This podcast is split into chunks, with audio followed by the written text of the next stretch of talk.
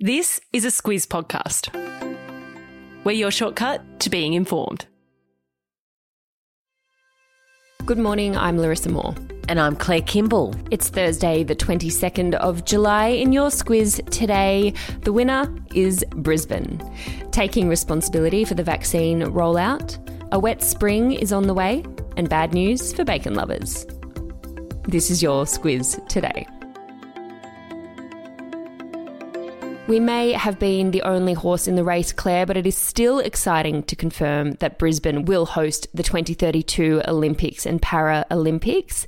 It's Australia's third time as host, following on from Melbourne in 1956 and, of course, Sydney in the year 2000. It makes us only the second country to host the Summer Olympics three times. The US is the other country that's done that. It's not just the good weather in the Sunshine State that's locked it in for Brisbane. No, it's not. It's something that our committee really seductively suggested to the International Olympic Committee, and that is a three tiered government financial guarantee. Uh, Nothing like a government financial guarantee. yeah, speaking the sweet language of money. and what that means is that the federal and Queensland governments, as well as the Brisbane City Council, are committed to putting their money where their mouths are to make it really worth their while. And it'll cost to the tune of $5 billion. But just keeping in mind the Tokyo Olympic Games have blown out to more than $15 billion. Ooh. Of course, that's thanks to COVID complications. But let's be optimistic and think that it might come in around five. and that COVID is well and truly done and dusted by 2032. Brisbane, of course, has had a lot of experience hosting sports events recently, becoming the sports hub of COVID. Of course, Aussies love their sport. It is 11 years away, Claire, but there are a few details we can get across already. Yeah, we know when they're going to be. That's from the 23rd of July to the 8th of August. That's the Olympic Games. The Paralympics will follow immediately after that. Uh, we know where it will be. There will be 30 venues across southeast Queensland. It includes, of course, Brisbane, uh, the Gold Coast, the Sunshine Coast, also out to Ipswich Ipswich and Redlands. Uh, the Gabba is going to be the centrepiece. It will undergo some improvement works to be able to do that. Uh, and what John Coates, the Australian Olympic Committee president and the International Olympic Committee vice president, said is that they will be the Together Games. There you go. Theme sorted. Now just to stand by for the mascots. Overall, such an awesome feeling to be going into these Olympics with. Congratulations to Brisbane. Onto our COVID update for the morning, and Prime Minister Scott Morrison is coming under a lot of pressure to apologise for the slow vaccine rollout. He didn't quite get there with an apology yesterday, but he did take responsibility. Yeah, and of course, we're still talking about the vaccination rollout and frustrations with the delay there because of these increasing cases of COVID, particularly that Delta strain that's proving very difficult to fight off. New South Wales reported 110 cases yesterday another 22 in Victoria and six in South Australia. Uh, what Prime Minister Scott Morrison said yesterday is that the program is running about two months behind, but he said he's very frustrated about the limits that have been put on the AstraZeneca vaccine, which has seen that program fall behind. And he said that he takes responsibility for the problems, but also taking responsibility for the solutions. There was a new milestone that was marked yesterday 1 million jabs into arms over the last week. It's time for your favourite economic indicator, Claire. The retail figures for June came out yesterday. It looks like the start of this outbreak had a bit of an impact on how we finished the financial year. Take us through it. Yeah, when it came to June, of course, Melbourne had a lockdown at the start of the month, and at the end of the month, Sydney shut up shop. So that saw sales fall 1.8 percent compared to May. It's the biggest drop this year, just to give an indication about why officials are really concerned about exactly what's happening with this extended lockdown. Uh, of course, with more time that we're going to spend into July, things aren't looking good as we kick off this new financial year. Uh, Aussie retailers aren't the only ones feeling the pinch, though. Even Netflix, uh, of course, which had a really booming mm. COVID period with everyone staying at home, is now struggling for subscriber growth. They had their weakest first half performance since 2013. They're hoping to lure some new subscribers by adding free video games. It's a crowded space, that streaming space. Got to stay competitive. Over to China now, where at least 25 people have been confirmed dead so far after severe flooding in the central Henan province.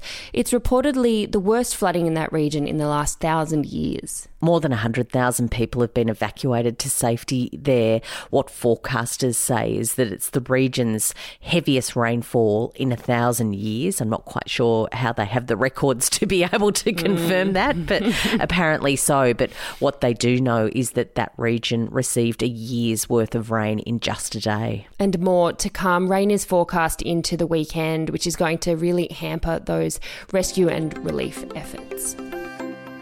While we're on weather, a wetter than average spring could be on the way for much of Australia, and that's because of something called the Indian Ocean Dipole entering its negative phase.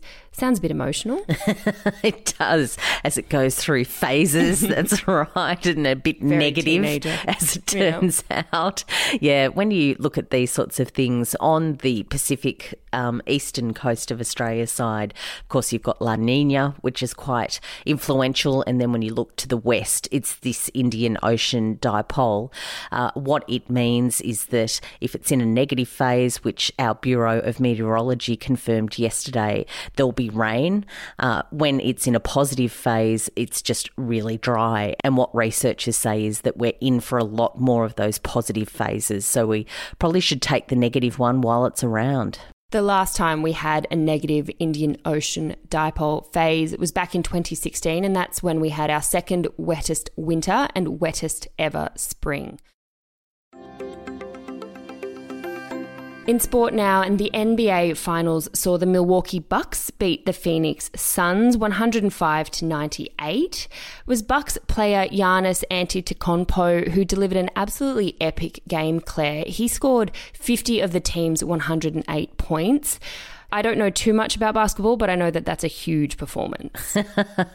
it really is. He scored 20 of those points in the third quarter. The last player uh, in an NBA final to score 20 points in a quarter was Michael Jordan. That was back mm. in 1993, just to give some context to what an epic performance that was. He is a really interesting guy. He's 26 years old. He's a really tall guy. He's 211 centimetres tall. He's got Nigerian heritage and he was born in Greece and now mm. he calls Wisconsin and, of course, Milwaukee home. He helped them break a 50 year drought for that NBA title, so I feel like they'd be quite happy to claim him for their own. Yeah, quite the hero. A new study out of Oxford University has some bad news if you're partial to a daily bacon or sausage sandwich, Claire. it really does. I guess we probably knew that wasn't really mm. the best of health guidelines just by thinking about it. But what this Oxford University study has done is look at a whole range of literature and research on this field. And what it's concluded is that the consensus, if you're eating 50 grams per day of processed meat, that includes includes bacon, salami, ham, sausages. It increases your risk of heart disease by 18%. But all it made me think of was how much I would like some bacon. I know. Oh, I love bacon. The researcher did say it doesn't mean you have to give up red and processed meat altogether, just not as much every day. And of course, being Thursday, we've got a new Squiz shortcut episode out. And this week, in honour of the Olympics kicking off, we hand over the reins to the Sport Today podcast team. That's Sam Ferris and Martin Gabor. They run us through just how Japan is pulling off a delayed Olympics, what it's going to look like for the athletes, and of course, the important stuff, our medal hopes and those Aussie athletes to watch. Yeah, if you're going to watch any Olympics over the next couple of weeks, it's really good to know all those moving pieces, particularly what events and who the star Aussie athletes are to follow. It's a good one. It'll get you right across it. Search for Squiz Shortcuts in your podcasting app. That's all from us. Have a good one, and we'll be back with you tomorrow.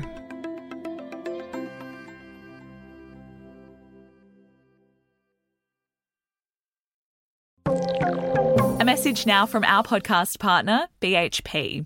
The steel made from iron ore plays an important role in providing the production of our energy infrastructure, from wind turbines to power poles. So, cutting carbon emissions in iron ore production is key. It's why BHP has committed to a solar and battery agreement to help power its port facilities at Port Hedland. It's happening now at BHP.